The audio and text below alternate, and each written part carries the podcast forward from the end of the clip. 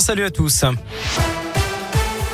Et à la une, est-ce que vous êtes prêts à embarquer dans les grandes locaux? C'est la future place forte de la culture dans la métropole de Lyon. Plusieurs grands événements avaient besoin d'un nouveau site, hein, comme les Nuits Sonores, les Biennales ou encore le Lyon Street Food Festival, puisque les anciennes usines Fagerbrand de Gerland euh, qui les accueillaient vont devenir un site de maintenance pour les TCL. Ce lieu, ce sont donc les anciens ateliers d'Oulin, est Pierre Sémar, la mulatière, deux immenses hangars qui datent de 1846 le long de la M7, qui vont être réhabilités. C'est là que les toutes premières locomotives ont été fabriquées en attendant la fin des travaux. Un troisième hangar tout aussi immense et en meilleur état sera investi dès 2024. Émeric Richard est cofondateur du Lyon Street Food Festival. Ce lieu, il est magnifique, il est gigantesque. Ça fait partie des futurs lieux majeurs dans notre métropole. Tout va bouger ici.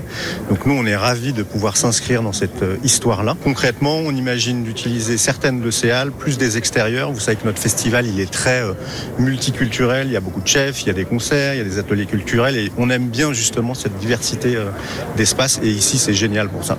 Et les travaux doivent démarrer en avril et durer jusqu'en 2030. Ce sera un investissement de 17 millions d'euros pour la métropole.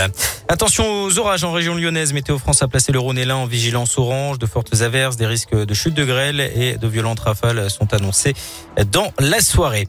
Villeurbanne, Dessiné, Vaux-en-Velin menacé par les crues. La métropole a annoncé aujourd'hui un investissement de 7 millions d'euros pour rénover les digues des quartiers villeurbanais de Saint-Jean et de Vaux-en-Velin d'ici à 2028. Selon la métropole, ces secteurs sont menacés en cas de crue majeure du Rhône. 80 000 habitants hein, pourraient être impactés au total. Des aménagements vont avoir lieu ces prochaines années pour éviter tout risque d'inondation. Et puis bonne nouvelle à la Guillotière, le show Tiki, disparu euh, depuis mardi dernier, a été retrouvé. Le propriétaire du bar Les Gamins avait lancé un appel à témoins sur les réseaux sociaux. D'après le progrès, c'est grâce à une jeune femme que le staff a été retrouvé. Elle a vu deux hommes le tenir en laisse dans le métro. Elle les a suivis le temps que la police intervienne.